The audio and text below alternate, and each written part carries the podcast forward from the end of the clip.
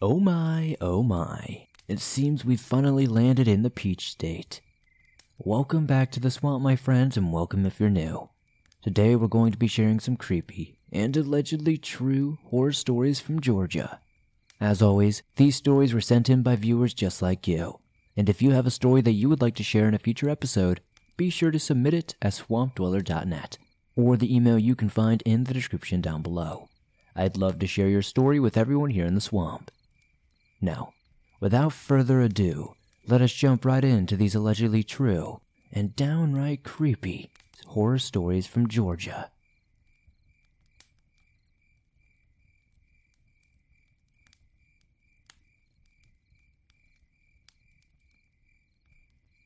Hi, Swamp Dweller. My name is Seth. I'm 27 years old, happily married, and have twin daughters who are three and a newborn baby son who's only three weeks. Anyways, after me and my wife put them all to sleep, I decided to go fishing for a little while in my pontoon boat while my wife stayed in and watched SNL. I set a few poles up and rigged them up with some bluegill for catfish bait. It's only about 70 degrees outside this night, so they're still active during these nice warm days.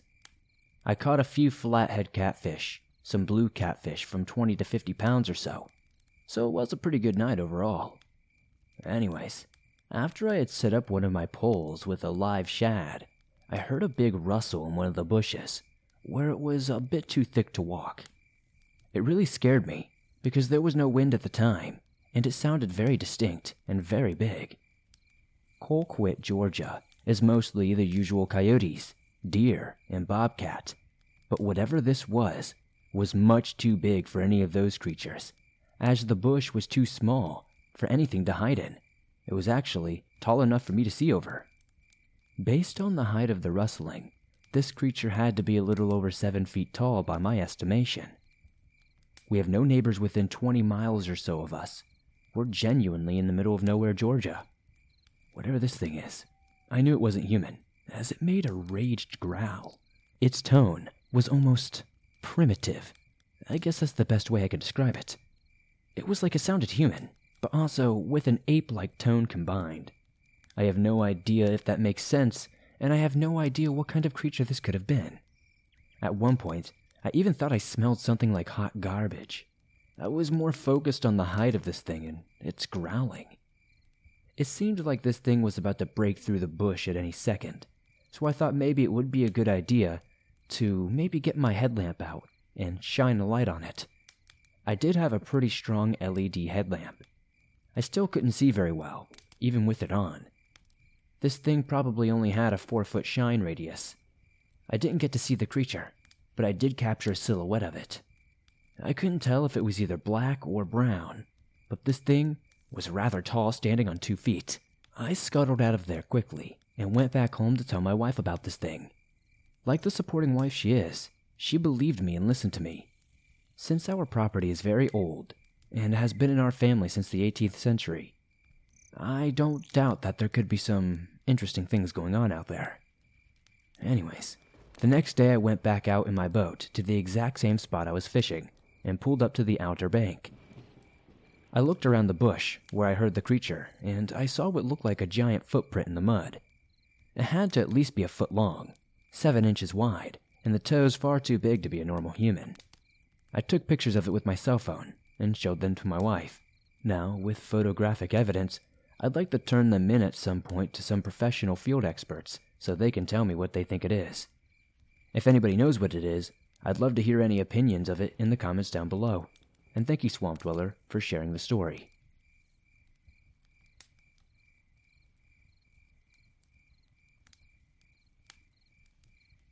I currently live in Georgia. Me and my friend, we'll call Kay, hike all around the state. I was watching a true crime show one night and discovered that there was a place in North Georgia called Corpsewood Manor. Some brief background. A murder had taken place in a home that two men built together from the ground up in the 70s. It was in the middle of nowhere, and they were living off the land. Story has it that they were very evolved in the occult. You can look it up and get the full story on the internet. Anyway, after doing just a little bit of research, I discovered you could drive out and check out the manor ruins. So, me and Kay made plans to do just that. It really is in the middle of nowhere. The drive is down a long dirt road, and the place is just really sketchy. The whole drive just was creepy. When we arrived, we found that the area was marked by some big rocks with spray paint markings. We got out of our cars and proceeded forward. The way to the ruins was a mini hike and was vaguely marked. It was still daylight, thankfully, so we could see what we were doing. The walk in was rather uneventful, and we found our way easily. We eventually came upon what was left of the old manor. As we looked around, everything seemed fine. Nothing was out of the ordinary, although I had an eerie feeling that I tried to push out of my mind. It wasn't until later that I found out my friend had this feeling too. My friend and I ended up looking around on opposite sides of the ruins. The area wasn't that big, so we weren't that far apart. This is where things began to get weird. From where I was, I could catch glimpses of my friend walking around the other side of the ruins. A few minutes later, though, I would hear them calling my name. I would answer and say, I'm over here, expecting her to come look up and come to where I am. She just kept calling me and sounded more and more frantic. It wasn't until that I walked towards her that she saw me. She told me that she couldn't see or find me anywhere, even though I was seeing her and was only a few yards away. Okay, weird, whatever. At that point, we decided that we were ready to leave. During our conversation about leaving and what we were doing next, I heard the sound of dogs barking. I thought it was probably echoing through the woods, coming from other houses somewhere, even though there weren't any houses for as far as we could see. This will be interesting later. I didn't think anything about it at the time, so I did not think to mention it to my friend. So we are getting ready to head back and going the way that we had came. As we turned in that direction, we both abruptly stopped because we were all of a sudden confused. Nothing looked the same anymore. The trail we came in on didn't even remotely look like it did. The trees didn't look the same. We both felt discombobulated and confused. I took a deep breath and closed my eyes and thought, okay, my intuition and my gut will lead the way. I began walking the way I felt that we had came. After walking away from the ruins for about 10 minutes or so, eventually we began to recognize some of the trees and markings that we had seen previously we finally began to feel confident enough that we were going the right way. Breathing a, a, sigh of relief as we got closer to our cars, we thought we were all good and we were ready to go home. Well, the manor wasn't done messing with us just quite yet. GPS was sketchy due to our weak service on our phones because the place was in the middle of nowhere. I told Kay that I would just follow her out. In our cars, we began to drive back down the dirt road. This road was the only road up until we came to a fork. Somehow, my friend got ahead of me, and I lost her while I slowed down to check some funky mushrooms growing on a fallen tree. I figured I would catch up to her at the fork because there was no other way. I never did. I got lost when I thought my phone should have gotten service, and it didn't. I had no GPS, no cell signal, or contact with my friend until I got about an hour away from the manor. I should have already gotten full service at the fork, I never caught up to my friend, and I guess we went our separate routes home. Her drive was about an hour drive or so, me a three plus hour drive. After getting home later that night, Kay and I spoke on the phone. We had no clue how we got split up or why we had no cell service until we got at least an hour away. She told me one minute I was right behind her, and the next, I was gone. She said she stopped for quite a while and waited, but I never came. Truthfully, it felt like something didn't want us to leave there. Do you remember those barking dogs I heard so distinctly while we were at the manor? My friend never heard it. After we got off the phone last night, I decided to look up some more info about Corpsewood Manor. What I found out sent chills down my spine. The murdered couple's dog or dogs had been shot and killed as well. There were also reports of other thrill seekers hearing ghost dog barks when they would visit Corpsewood Manor. Maybe this is not the most terrifying experience, but it was definitely weird and strange. Thanks for sharing my story if you do.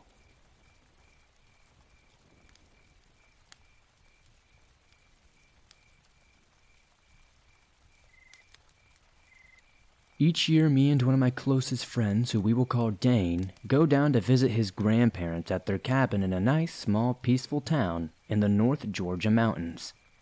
Me, my friend, and his grandfather are all outdoors kind of people, so we are always looking for something fun for all of us to do around the area. One night, we decided to go on a night hike on a trail not too far from the cabin. Now, this isn't the kind of trail you're probably thinking of. It really is like a gravel dirt road. It's used by a lot of hunters, campers, motorbikers, and backpackers. We headed out to the trail, and right as we pulled up to the trail we were going to hike on, we noticed an older, beat up, suspicious looking black Chevy SUV with two middle aged men in it parked next to the entrance of the trail. Now, even though this is a safe area, drug deals and other kinds of sketchy activity can occur deep in these woods. So we avoided going on that trail and decided to head down to another trail about a half mile down the road. We pulled up to about 50 or so feet away from the trail entrance, just outside of view from the road. We parked the truck and got out and started our hike. Our hike was off to a great start until we got in about a mile we started to hear a dog bark from probably 300 feet away. We decided to keep going, but the dog just would not stop barking, and we didn't know if the dog was on a leash or not. We couldn't see it yet, and we were scared that it might come attack us. So we decided to turn around and head back.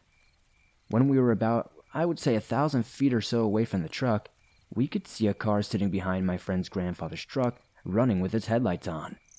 This instantly made us worried, because who would just roll up behind a random truck at 10 at night on an isolated trail? And keep in mind, you would have to drive into the trail to see where we were parked. It was not visible from the road. We stood there for about five minutes trying to see if we could see anybody, but since it was so dark and far away, it was hard to really discern anything. Fortunately for us, there was a large tree next to the trail, and we were able to stand behind it so there was no way they could see us from where we were parked. My friend's grandfather took these night vision binoculars we had with us and tried to get a better look, but it was still not very much help. We decided to just stand there and wait for them to turn around and leave because there was no chance in hell we were going to walk back with this random car potentially full of bad people sitting behind our truck. After about 10 minutes or so of just standing there, to my absolute horror, the car drove around the truck and started to head down the trail in our direction. As fast as we could, we climbed up this hill, right next to us, and hid behind these logs that were sitting on top of it. A few seconds later, that same beat up black Chevy SUV that we saw outside the other trail we were originally supposed to hike on comes driving down where we just were. If we were there, maybe even 15 seconds before, they would have seen us. The car had its windows rolled down and started to slow down as it drove past us. Me, my friend, and my friend's grandfather were absolutely terrified. Our hearts were pounding out of our chest. We were scared. These guys would stop and sit there, or even worse, get out and start looking for us. Fortunately, out of a stroke of luck, the car just kept driving and never stopped. As soon as the car was out of sight, we got out of our hiding spot. We booked it back to the truck and got the heck out of there. I know this may not be as scary as some of the other stories shared on this channel, but to us, it was absolutely frightening. We don't know who or what those guys wanted. My guess is that they had a stash on the trail deeper in the woods and thought maybe we stumbled upon it or something, and were out there to confront us, or even worse. A lot of things could have gone wrong. We could have walked up to the truck just as they pulled in. What if they came out and looked for us? What if they slashed the tires on the truck? Or what if they turned their headlights off and sat there and waited for us to come back? My friend and his grandfather went back in the daytime a few days later to that exact spot where we were hiding from to take some pictures. The first picture is where we were standing, looking at the truck and the car behind it. Off in the distance, you can see our truck parked. That's exactly where we had it parked that same night. Just off to the left is the hill we rushed up to hide from the car. In the second picture, you can see where the hiding spot was. After my friend and his grandfather went back, they said they were very lucky to have made it up there successfully as it seemed impossible to do, especially as fast as we did it. Especially with all the shrubs and thorns in the way. If we got up there just even two seconds later, we would have been seen. I can only imagine what would have happened if they saw us up there on that hill that night, and what those guys would have done.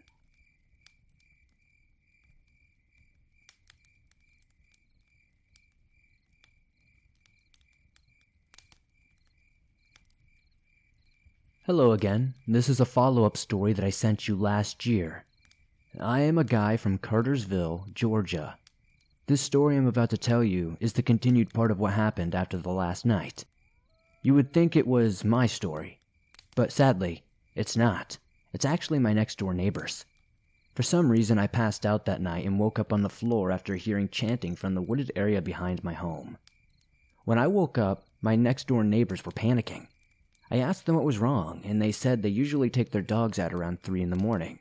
So they got out of bed, slipped on their night shoes, and headed out to the front door. But they said as soon as they grabbed their dogs and headed to the door, their dogs turned hysterical and snatched away from them and hid under the bed. Confused on what was happening, they decided to open the door and stepped out onto the porch. They said they smelled the nasty, foul smell of death, and then they decided to walk into the backyard because they thought that maybe something could have died on their property. They started to go into the backyard, and when they did, they noticed that it was far too dark to see anything. My neighbor said there was no way it could be that dark out there, because out here in the country, there is little to no light pollution, and it generally never got so dark that you would need a flashlight to break the darkness. And when he used his flashlight, it would not break through this darkness. His wife said she had enough and was going back to bed, but before she could turn around, they said they heard me talking in the backyard, asking for help. What I need you to know is that I was not even home. I was not in my backyard that night. Why would I be at 3 a.m.? What was weird is that shortly after the first call, they said they heard another one, but it was my mother's voice saying, Please help. I need help. It's cold. As his wife started to step forward, he grabbed her and told her there is no way in hell she is out there at this time of night. And before they could say anything else, they heard something snap right in front of them. He said that's when he decided it was time to move, but his wife kept saying no. We must help her until she heard her own voice. Now, when you hear your own voice calling for you, this is something that's absolutely terrifying and hard to explain. She heard herself say, We must help her, in a repeated but like almost inhuman way. It just kept going and going. After about 30 seconds, she ran into the house. Now, my neighbor said from that point on, when his wife ran into the house, a pair of almost amber glowing eyes stared back at him from. After about 30 seconds, she ran into the house. Now, my neighbor said from that point on, his wife was in the house and he was out there by himself. He noticed a pair of almost amber glowing eyes staring back at him. At that point, he told me he almost pissed his pants right there. The eyes went from ground level to nearly seven feet off the ground. He started to walk backwards in the front yard until he said, he swears, whatever it was decided to move, and he ran into the house, bolting the locks, and never looking back. He immediately went to the back into his bedroom and checked on his wife. But the thing was at their bedroom window, looking in, eyes shining like a demon. His wife was not in the room at all, luckily, and then he felt the tap on his shoulder, and just before he yelled, his wife covers his mouth and whispers, There is more than one. She said when she came in the house and ran into the room, she thought we were going to die because there were just multiple shadows. She could see a shadow stand up, but as she saw it, she had seen her husband run, and it began to move, but as soon as she turned her head, she could see a pair of orange eyes watching her. The dogs were now cowering under the bed.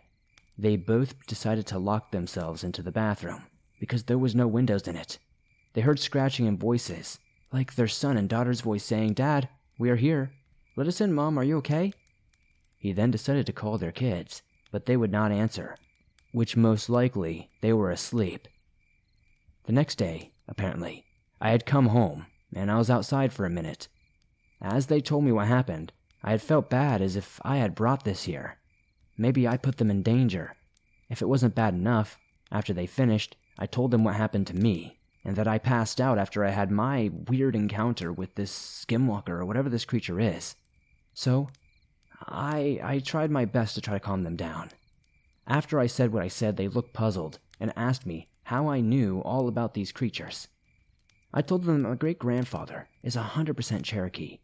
I will not tell his name because he was a very renowned medicine man and would be upset if he knew that I told his story. But I don't know how he could tell I was part Cherokee. But as soon as I shook his hand, he said, Ah, another one.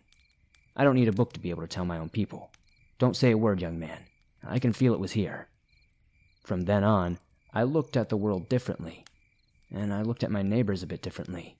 But after this, it seems everything went quiet, and me and my neighbor are bound by blood, in a sense the blood of our ancestors.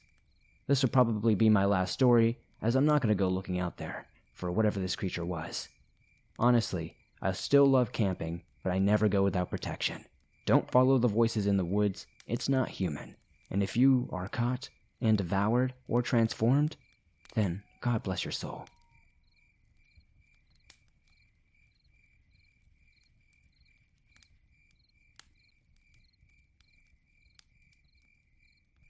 This happened years ago when I was about 14 years old. I have never shared this with anyone other than now. I'm 24 years old currently. I lived in the typical southern small town neighborhood in Georgia. Church and graveyard at the beginning of the turning into a cul de sac. Everyone knew each other. It was one of those streets named after a family, and most of the residents were members of that said family. A guy I went to school with also lived at the beginning of the road. Across the street from me, just two houses up. We'll call him Joe. Joe and I hung out often. One night, Joe snuck out to come hang out. Me, always being home alone, didn't have to sneak out. I met him at the end of my driveway, and we began to walk down our street. It was dark, but streetlights lit up small portions of the road and tree line. We laughed and told jokes, just talking. We got to the end of our journey, and we began to go back.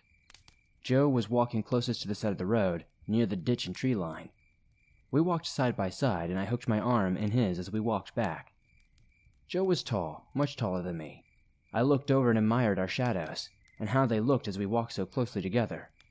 Suddenly, there was a third shadow. I have chills all over again as I type this. A third shadow, but not a human shadow. It was short and seemed to be hooded or hobbling. Like, this thing had little legs and was struggling to keep up after us. I could still see it so vividly.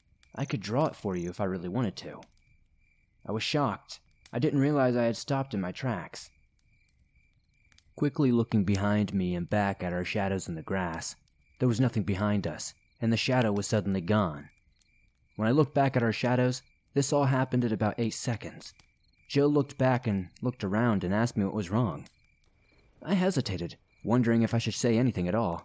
Surely, he would think I was crazy, but I knew without any doubt in the world I saw a third shadow. What I saw was real, and there was nothing that could be debunked about it. I just quickly said, No. I just thought I saw something. We continued our walk back to my driveway, and I went the heck home and did not speak of what I saw. Months would go by, and my friend, who we will call Jen, were hanging out. Once again, we were at my house alone. Once night fell, we decided to take a walk down the road like we often did. We began our trip giggling out the front door. The porch light only lit up a small part of my large front yard, which was surrounded by woods. The opening in the long, winding gravel driveway looked like a black cave, trees towering over both sides. We walked down the driveway, fall leaves crunching beneath our shoes. We got to my mailbox, and before I even stepped a foot on the pavement, we stopped. We looked across the road at Joe's yard, too far to see anything, but we heard leaves rustling beneath the tall light in Joe's backyard. Must be a dog, Jen said, unsure of herself. Yeah, I think so, I replied to her. We stepped out onto the pavement when suddenly the rustling of leaves just grew louder and louder, more fast paced. The feeling of panic hit us like a ton of bricks, and before we knew it, we were running as fast as we could up my driveway. I could still hear the leaves moving. We kept running. I tried to look back, and Jen said, No, don't look back. We finally made it to the opening of the yard and could see the porch once again. I tried to slow down, telling Jen, Okay, we're good now. She quickly replied, still sprinting, No, don't stop. We did not stop running until we got through the front door, locking it, practically leaping up the steps of the porch. I tried to ask Jen if she saw anything, but she brushed it off as nothing. Honestly, she tried to say that she was too afraid to slow down and didn't see anything. This is where the story really starts to trouble me. A year or so later, we moved from that house. Jen and I were sitting in my new room talking. I brought up the story of Joe and I walking and explained to her what I saw. Her eyes grew huge, Her mouth nearly fell to the floor. She looked at me with the most terrified look I have ever seen. She said, That night something chased us up the driveway. I saw the same thing. Something short, dark, and hooded. That's why I didn't want you to look. I didn't want you to panic. It was behind us. I saw it. Please note I had never shared this experience with her before. She never knew what I saw. The following Monday at school, we were encouraged to go ask Joe about what he had experienced in the neighborhood. His words were, There are little people in the woods. And he was so calm. He said it like that was like so nonchalant. He said there was a name his dad referred to them, but he cannot remember it. But hearing that statement, there are little people in the woods, still haunts me, along with the hobbling shadow behind us that I know I saw. Does anyone know what they could be? I have never seen them since.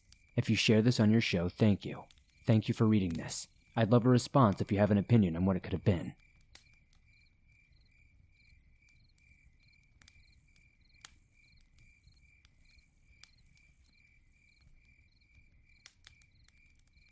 Thanks for listening to these creepy and allegedly true horror stories from the state of Georgia. It seems the state of Georgia is growing more than just peaches out there. If you enjoyed these stories, please be sure to hit that like button because it helps us out a ton. The more likes this episode gets, the more YouTube promotes it in the algorithm, and that's incredibly helpful to the swamp. If you're listening to this on Apple Podcast or Spotify, please give this a 5-star rating over there as it helps us a lot on those platforms. If you're new to the swamp, why not join us? Hit the subscribe button and turn on notifications to never miss a new episode, as I upload them nearly every single day and all things natural and supernatural. If you have a story that you would like to share in a future episode, be sure to submit your story at swampdweller.net or the email you can find in the description down below. I'd love to share your story with everyone here in the swamp. It's stories like yours that help keep this show going on a daily basis. Down in the comments below, I'd love to know what story was your favorite tonight. I know, it's always tough to pick one, isn't it? If you're on the go, but don't have YouTube Premium, but would like to download and listen to your favorite Swamp Dweller scary stories no matter where you are, you can download them absolutely free from Apple Podcast, Spotify, Stitcher Radio, and pretty much anywhere else you find your favorite podcast online. If you would like to support the Swamp outside of hitting that like button, subscribing, and maybe becoming a channel member, check out the merch store We've got t shirts, hoodies, face masks, and more. I'd love to see you guys wearing some cool swamp threads. Thank you guys, as always, for supporting the swamp the way you do. I couldn't do this without you guys. Don't forget to join me on Instagram, Facebook, and Twitter. And I'll see you all soon with another creepy episode.